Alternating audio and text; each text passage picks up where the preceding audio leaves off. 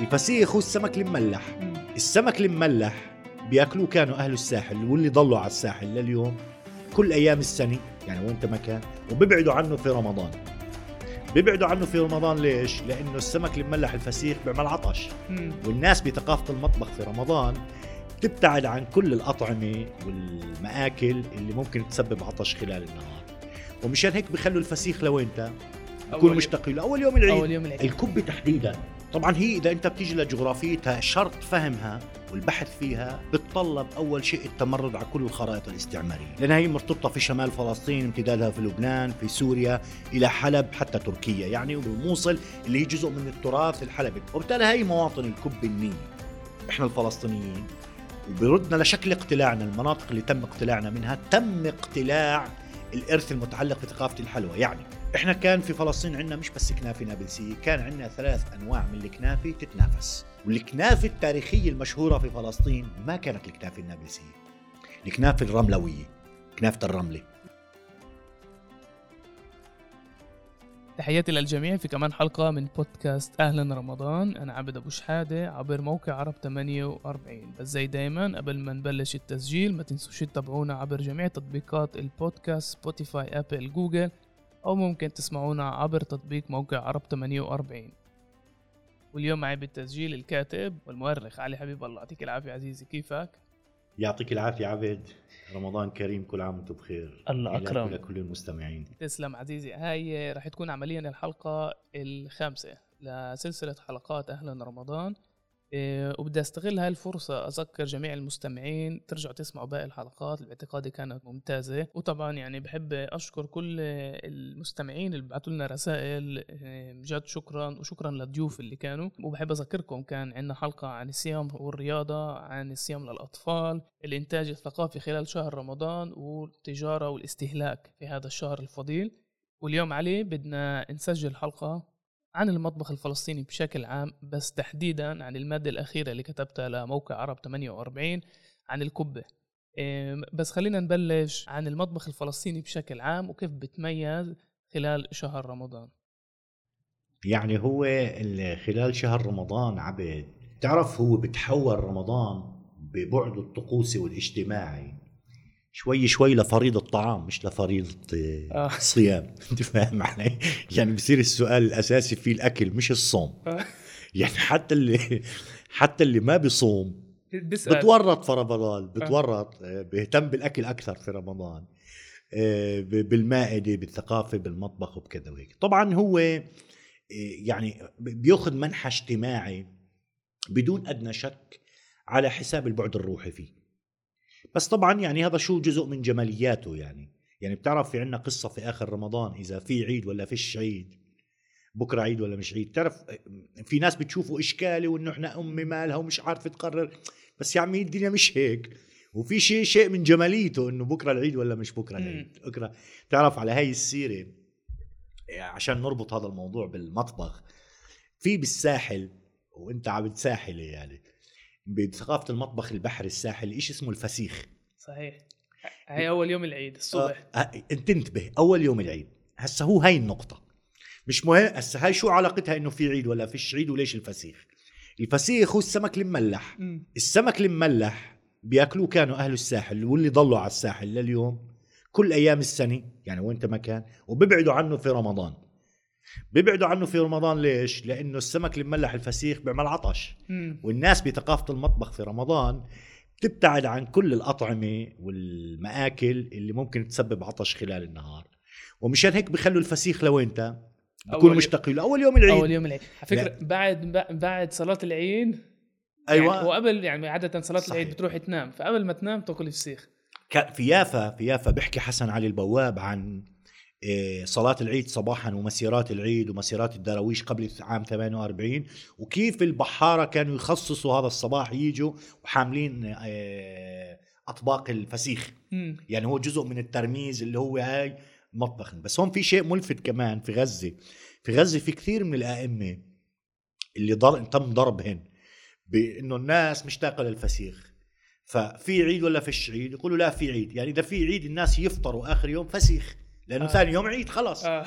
فيعملوا فسيخ وبتأخر بالليل يتبين إنه في إنه ما خلصش رمضان بعد في أخرى كم من يوم وتعال صوم ثاني يوم فأنت بتشوف إنه إنه في شيء هي جزء من الجماليات وبتعرف هذا الشهر قدر يعمل سطوة.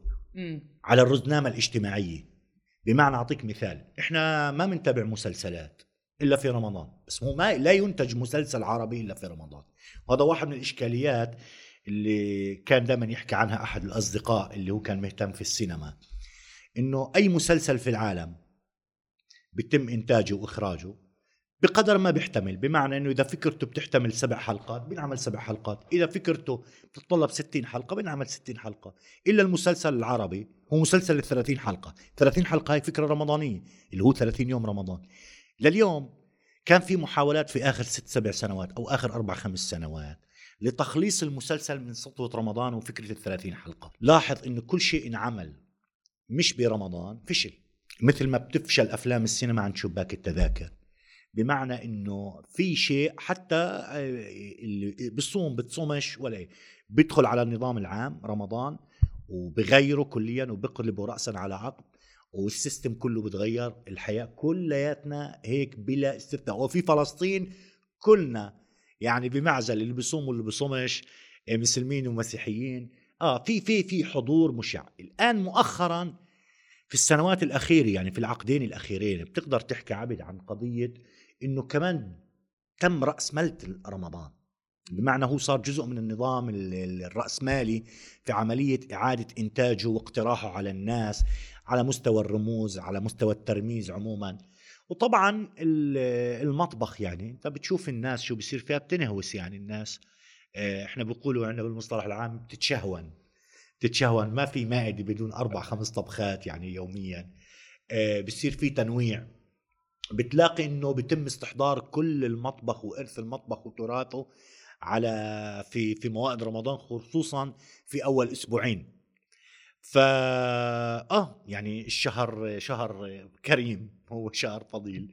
فلذلك بتلاقي في له بتلاقي في حضور نعم في المطبخ الفلسطيني بشكل عام. عزيزي في سؤال أنا مجبور أسأله بالنسبة للملوخية والدجاج المحشي أول يوم رمضان. ليش الملوخية؟ بما إنه المطبخ الفلسطيني كثير غني وفي كثير أكلات زاكية المقلوب ورق الدوال يعني مش ناقص بس الملوخية تحديدا تعتبر أكلة يعني إلها هيبتها وبنشوف إنه بأول يوم رمضان كثير عائلات بتطبخها. صحيح صحيح. هو شوف يعني هو بتعرف هي, هي تقاليد بتنبنى بدون ما يكون في أي دافع أو سبب عيني معها بمعنى إنه آه بالذات الدجاج المحشي. أنا انتبهت هذا الشيء مثلا في منطقة القدس. يعني أنا من الجليل من الشمال. ومقيم في القدس وفي منطقة بيت جالة والقدس. بنتبه أنا أنه في القدس نعم صحيح. وأحيانا في أول يوم العيد كمان بيعملوا الدجاج محشي يعني يعني كتقليد متعارف عليه. بس هذا بتعرف بنطبق على أماكن آه، معينة. بس عموما بتشوف إنه قضية طبعا الملوخية يعني في شيء معتبر فيها مع إنه تعرف هي غير مكلفة. بتحكي عن نبات يعني جزء من نظام الحشائش اللي كان موجود في المطبخ. وفي لها قصة تاريخية في قضية منعها. ومن أيام الحاكم بأمر الله الفاطمي في تاريخ وتعرف إنه بيقولوا اسمها ملوخية من ملوكية يعني هي أكلة الملوك وهيك. في اختلافات على على موضوع تسميتها. بس آه، في شيء بيستوقفني بقضية منعها تاريخيا. أنت بتعرف أقول لك شغلة عبد. هو نابليون لما اجى لهون شو طلع؟ بإيش طلع من عندنا؟ بالحشيش. أوروبا ما كانت تعرفه. المخدر. ال- أهم شيء رجعت فيه الحمله الفرنسيه والحشيش أو آه، الآن من مصر. الآن الحشيش في مصر أو المخدر في روايات بتشير إنه تاريخيا ارتبط بفئات اجتماعية اللي منها الدراويش والمتصوفة. وفي مقولات بإنه كيف كانوا شيوخ الطرق يقولوا وضنوا عليها بالعامة أو ضنوا بها على العامة. يعني تحاولوا إنه تخلوا الناس. وبالتالي هذا الإرث بيرجع للتراث الفاطمي. اللي شافوا إنه في مجموعة من الحشائش تمام اللي بيتم استخدامها كمخدر أو بيتم استخدامها كحشيش. وبالتالي أنت بتشوف عند اليمنيين في الجات. وبالتالي كانت الملوخية أيضا تعتبر كان في عليها مأخذ إنه كانت تؤكل نيئة بالورقها وبالتالي هذا بفسر أحد أسباب منعها في مرحلة آه، تاريخية معينة. طبعا هي في المطبخ اليوم بتختلف عملية كيف استخدامها وتصنيفها يعني بتعرف إحنا مثلا في الجليل في ناس بيعملوها بورقها كامل تحديدا المسيحيين يعني وفي ناس بيفرموها وطبعا في. في اليابسه وفي الخ... الخضراء وفي الهيك بس عموما يعني إيه، اللي هو كمان هذا بحيلك لشكل العلاقة مع الأرض في موضوع الطعام والمآكل وهيك إنه في طقس يعني إذا بتروح على بلد زي عرابي بتلاقي لليوم في هاي القرية اللي صارت مدينة يعني عمليا اللي هو قضية النبات وكل شيء مستنبت من الأرض سواء كان العكوب يعني بتعرف العكوب في له حضور وفي له قصة آه الخبيزة والخرفيه كله كله هذا اللي هو جزء من النظام الغذائي اللي مرتبط بالأرض وغناء الأرض واللي بتعرف بترتب عليه بتعرف أنت أسوأ شيء في الدنيا إنك عبد لما تحط تدعي دعوة. إحنا لليوم فلسطينيا في ثقافة المطبخ ما بنقدر نقيم وليمة بدون لحوم. ما بتقدر. الآن في ناس مطابخ في الدنيا بتدعي إنها قادرة. هاي هاي رسالة منيحة لكل النباتيين. آه ما أنت لا شو أسوأ شيء بصير معك؟ آه. إنه أنت بتكون عامل وليمة بشكل في اللحوم وببدأ النقاش يعني عن الأكل النباتي وأهميته. آه. آه يعني عيب. أنت فاهم علي؟ يعني لحد بتصرف هيك لازم تضربه. إنه إحنا ما بنقدر نقدم وليمة بدون لحم. ما بنقدر نعمل. مشان هيك بتشوف لما بنتعامل مع العكوب والملوخية والخبيزة والعلت والسبانخ دائما آه، لأنه في شيء تحكي عنه بالموضوع. فأنت بتعطيه حمولة بالخطاب الصحي. بتعرف في نكتة كثير مهمة. بيقولوا في ثلاث شغلات عبد بالحياة. بيقولوا الأكل يا بيكون زاكي يا بيكون صحي. أكل المستشفى صحي مش زاكي. آه. الأكل زاكي مش صحي.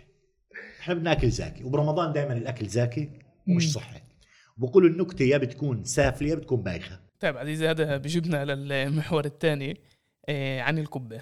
آه، مؤخرا نشرت موقع عرب 48 مادة مكثفة غنية عن الكبة واللي لفت انتباهي بهاي المادة إنه كيف المطبخ وكيف الطبيخ نفسه والأكلات اللي إحنا متعودين لها آه، في من وراها سردية تاريخية سياسية اجتماعية وخلينا نبلش نحكي عن الكبة. وكيف الكبة تحديدا كبة النية باتت على حياتنا وإيش السردية التاريخية من وراها هو هو على المستوى الشخصي هذا ما يعنيني بالموضوع بأنه أنا بتهمني إذا المطبخ بحل لأسئلة اجتماعية مم. مش للمذاق، المذاق مهم بس بضل شخصي. آه. تعرف؟ بيختلف من انشاء بس القضايا الكبة تحديدا. طبعا هي إذا أنت بتيجي لجغرافيتها إنه شرط فهمها والبحث فيها بتطلب أول شيء التمرد على كل الخرائط الاستعمارية. لأنها هي مرتبطة في شمال فلسطين امتدادها في لبنان في سوريا إلى حلب حتى تركيا. يعني وبالموصل اللي هي جزء من التراث الحلبي. تعرف حلب تاريخيا هي أقرب للعراق مش لسوريا ما قبل التقسيم الاستعماري. وبالتالي هي مواطن الكب النية. طبعا في ناس بيفهموا الكب النية إنها مش مقلية. يعني هذا هو تعريفها. هي لا هي مش بس هيك يعني مش هذا تعريفها. هي مش مقلية ومش مشوية صح. بس هي كب النية هو انه فيها لحم ني. واللحم الني في إشكال اجتماعي معه. عبد تاريخيا يعني. الشرائع والأعراف الاجتماعية دائما بتنبذ فكرة اللحم الني. أنا يعني إحنا وإحنا صغار كنا نشوف الكبار بالسن إيه، لما يذبحوا الذبيحه يقطعوا هيك شقفه صغيرة من من الأمعاء من السمرة بسموها ويأكلوها مع ملح. كنا نستفز إنه في إشكال مع اللحم الني. هاي الأكلة تحديدا إلها علاقة باللحم الني. طبعا انكتب عنها وانحكى عنها الكب كثير. بس في شيء ملفت فيها إنه هاي الأكلة كانت تصنف في مجتمعنا الفلسطيني أو في مجتمعنا الشامي عموما كأكلة فرح. هون في ملاحظة مهمة. يعني ما دفعني للكتابة عن الموضوع هو التالي. أكلة فرح شو؟ بس خلينا نعرف شو أكلة فرح هي. أكلة فرح مش إنه بس في وقت الفرح بتدل عليه. في فرق بين الثنتين. بمعنى إنه إحنا عندنا اليوم المنسف أو لبن بمه أو لبن أمه يقدم عندنا في الأعراس. في الأفراح. بس هاي مش أكل أفراح هذا مش طبق أفراح لأنه في المآتم يقدم الرز باللبن. مم. وبالتالي هاي مش أكلة فرح. أكلة فرح إنه بتدل على السعة والدعاء وهدوء النفس والبال والفرح. هذا المقصود في أكلة فرح. يعني زي المشاوي كيف صارت عندنا في العقود الأخيرة. أنت لما بتعمل شيء مشاوي أنت بدل على إنك في حالة بسط في حالة دعاء في حالة انبساط. تمام؟ سابقا كانت الكبة يعني الكبة عمليا تسيرت مئات السنين الموائد بوصفها أكلة فرح هذا اللي استوقفني. اللي استوقفني أكثر من ذلك إنه كل حكاية نشأة هاي الأكلة هي حكاية مأساوية. طب هذا بيجيبنا للسؤال كيف بتتحول من أكلة آه، حزن لأكلة فرح؟ بالأعراس وغير الأعراس. طبعا بأعياد عابرة للطوائف سواء المسيحيين المسلمين الدروز بالذات في الجليل عند الجميع وإلها هيبة ولها حضور. وفي حمولة من الترميز ومن إكسابها قاموسها الاجتماعي الخاص فيها وإلى آخره. كل هذا دلائل اجتماعية شيء بدعوك إنك أنت تيجي تفكر في تاريخ هاي الأكلة وكذا وهيك. الآن المفارقة هاي اللي كنت بحكي عنها إنها هي أكلة مأساوية تحولت لأكلة فرح بمعنى في أكثر من حكاية. الحكاية اللي طبعا بحسب مواطنها يعني بمعنى جبل لبنان عندي حكاية مشهورة عن قضية الحملات ما قبل ما يسمى حملات المماليك في عملية تطهير الساحل الشامي من الوجود الصليبي. وفي أيام بن قلاوون في حملته المشهورة في عام 1283 على جبل لبنان لأنه كان يعتبروا موارنة الجبل امتداد للوجود الصليبي أو جيوب للصليبيين وبالتالي شنوا حملات ما خلينا نسميها حملات تأديب. فإحدى الروايات بتقول طبعا صاحب الدويهي صاحب تاريخ الأزمنة. بيحكي عن هاي الحملة على منطقة في جبة في جبة بشري في جبل لبنان وعلى قرية اسمها قرية الحدث. أهلها بفروا من الحملة الصليبية من الجيش من عفوا من الجيش المملوكي. وبلودوا في أحد الأودية في داخل مغارة لليوم موجود المغارة وهي كمان للنساك اسمها مغارة عاصي الحدث. نسبة لقرية الحدث المغارة اسمها مغارة العاصي. فاستمر الحصار طويلا. الآن الجيش المملوكي بيعرف أنه أهل القرية موجودين في الواد بس ما عرف وين لاذوا وين موجودين يعني وين مكان اختبائهم فبعد شوي بعد يعني فترة قرروا لجأوا لتقنية هي تقنية تعطيش الخيل إنه ما تشرب الخيل يومين ثلاث. لأن لما بتتركوا الخيل الخيل بتصير تدور على مصدر المياه لأنه اعتقدوا بالمنطق العسكري بأنه هذول اللي متخبيين في مصدر مياه بيصل لعندهم. إذا بتصل لمصدر المياه بتوصل لهم أو بتلاقي طريقة إنك أنت تخرجهم. فلما عطش الخيل فعلا بحسب تاريخ الأزمنة وصلت الخيل لمنبع مي انتبهوا المماليك إنه هذا هو منبع المي اللي بوصل للمغا... للمكان الاختبائي اللي موجودين فيه أهل العصر. الآن باختصار اللي بيصير إنه بسمموا المي بإنه بيسيلوا فيها دم وبيذبحوا فيها وكذا يعني بسمموها. وبالتالي مما يدفع أهل الحدث أهل القرية آه، يسلموا أنفسهم. فخرجوا. لما دخلوا جوا بحسب الرواية طبعا صاحب تاريخ الأزمنة ما بيحكي عن قضية الكبه بيحكي عن بيحكي عن أزمة الحصار الطويل هذا. بقول إنه الحصار امتد لسبع سنوات. الان بالرواية الشعبوي الشعبية في الجبل بالتاريخ الشفوي بيقولوا لما دخلوا المماليك جوا لاقوا إنه كانوا مبتكرين تقنية إنه يطبخوا اللحم ني عفوا يهرسوا اللحم ني مع البرغل. ليش ما كان يطهوا اللحم؟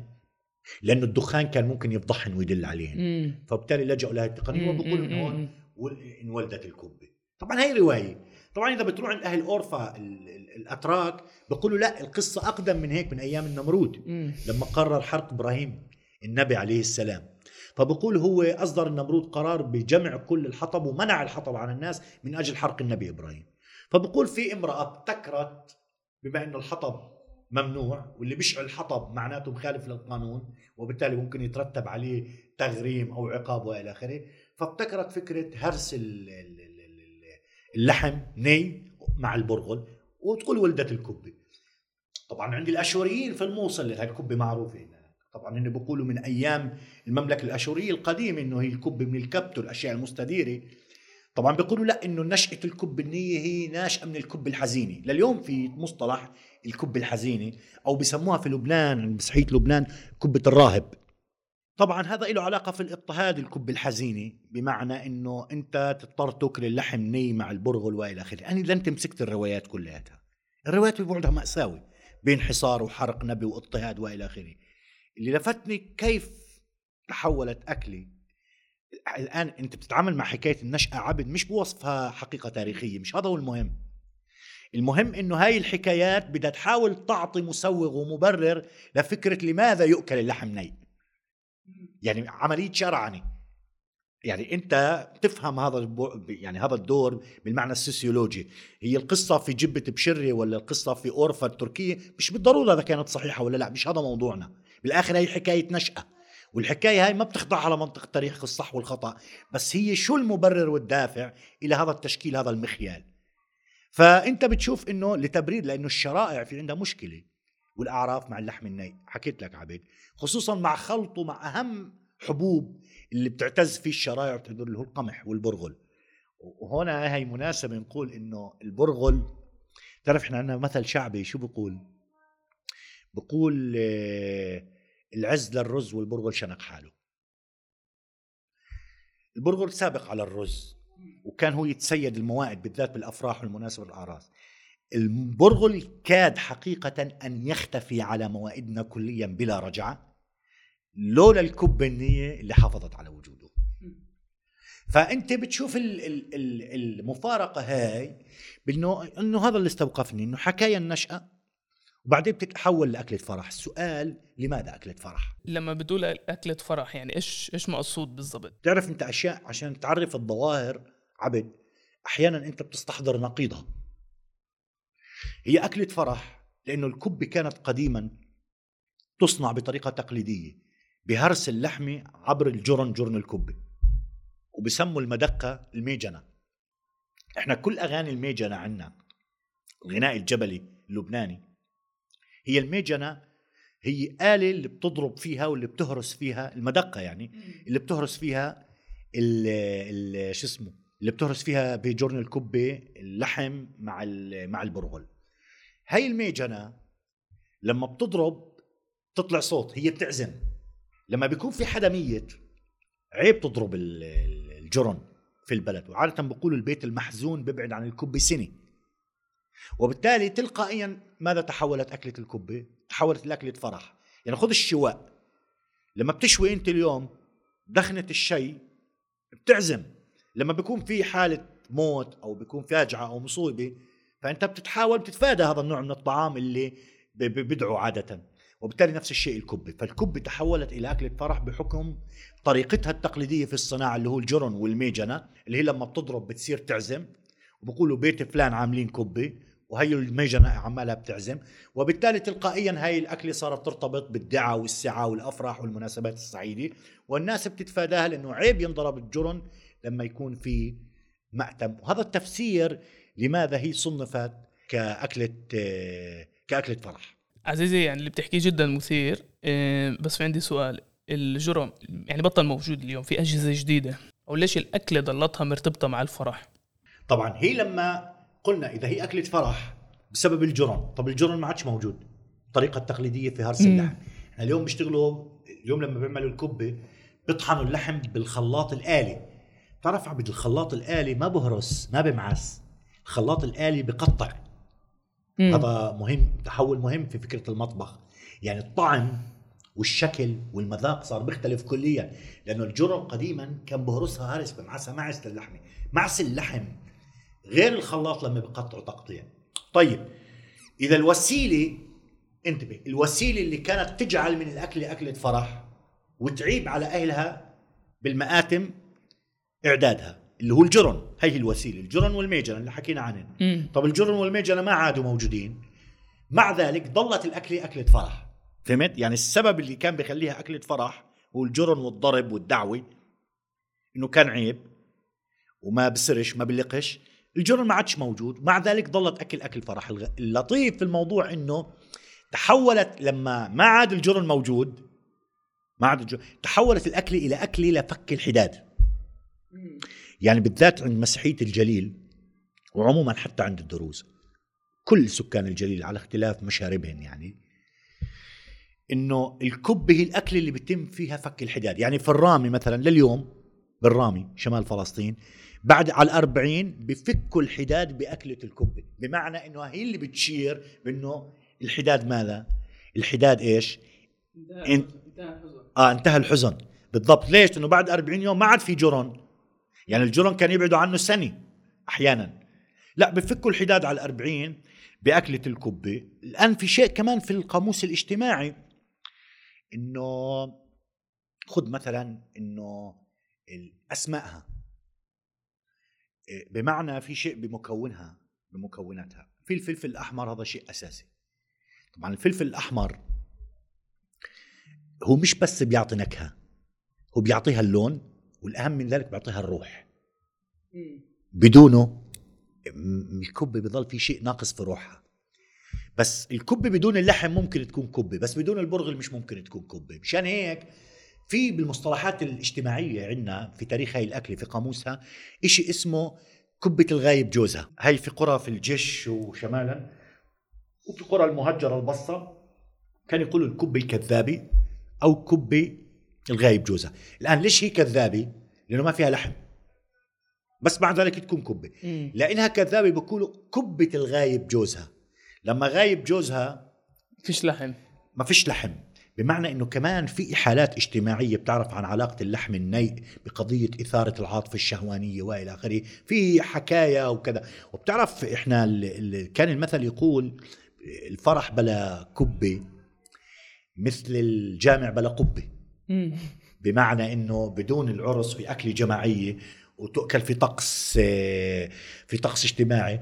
وانتبهت أنا في في في لبنان في التاريخ الاجتماعي قديما يعني بالقاموس كان يسموها المدققه بالهمزة المدققه بمعنى إنها إنها بتندق بتندق دقا.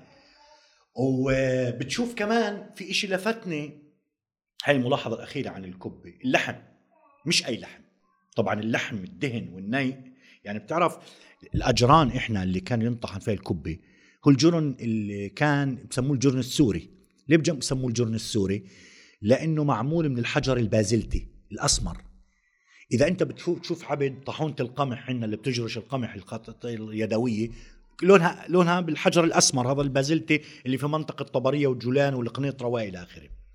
بس لفتني كمان إنه الأثرياء كان عندهم نوع أجران للكبة كان يسموه جرن شحم بلحم. أنا فكرت للوهلة الأولى إنه اسمه شحم بلحم نسبة للشحم واللحم بالكبة.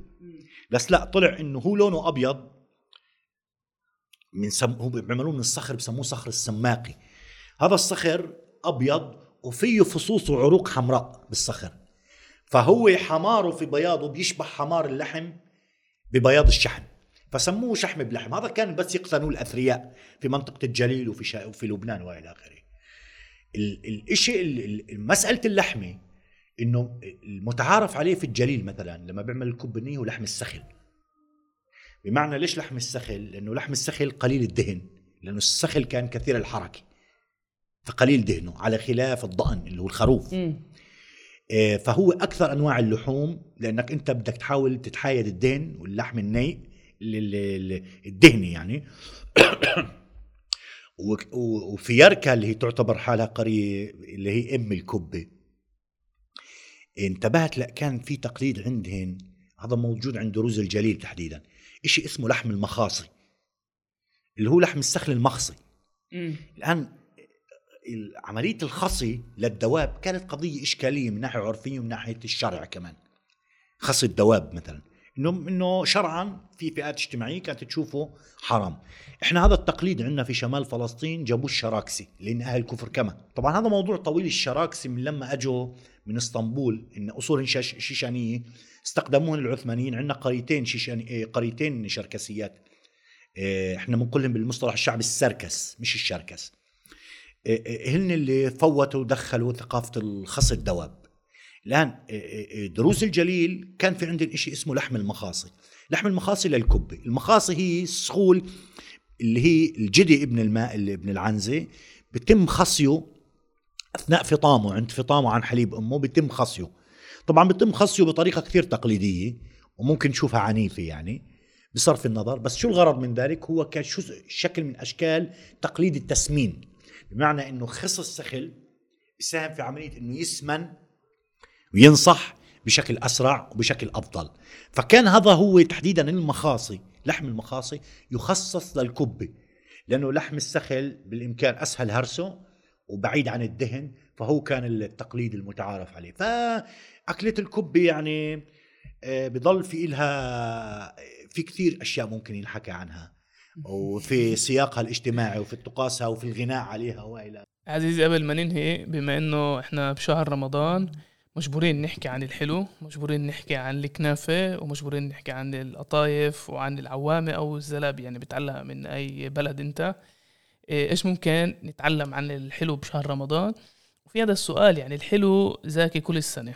بس ليش في أكلات معينة زي القطايف مثلا اللي بتتميز بس بشهر رمضان؟ يعني بنعملهاش غير بشهر رمضان. طيب هو شوف إحنا هذا الموضوع للأمانة بما إنه إحنا ننهي ممكن ننهي ملاحظة اللي السنة القادمة إن شاء الله علينا وعلى خير يا عبد نحكي عن موضوع الحلو في رمضان بشكل سوسيولوجي في شيء طقوسي بدون ما بالضرورة يكون في له سبب. يعني القطايف أنت على المستوى النفسي ما بتقدر تتعامل معها غير إنها هاي شيء مرتبط في رمضان. طبعا نشأة أطباق الحلوى وإلى آخره وتاريخها هذا نقاش آخر وبده بحث سوسيولوجي بس أنا بدي أحكي عن ملاحظة بجوز قلما تم التطرق لها. قضية الكنافة. فعل النكبة وشكل فلسطين اللي ضلينا عليه وشكل بقائنا حسم بإنه الكنافة اللي هيمنت وسيطرت هي الكنافة معناها هاي مش الكنافة الفلسطينية اللي كانت مهيمنة. يعني اليوم إذا أنت بتيجي بتقول كنافة مش على مستوى فلسطين على مستوى كل بلاد الشام على المحل بقولوا الكنافة النابلسية.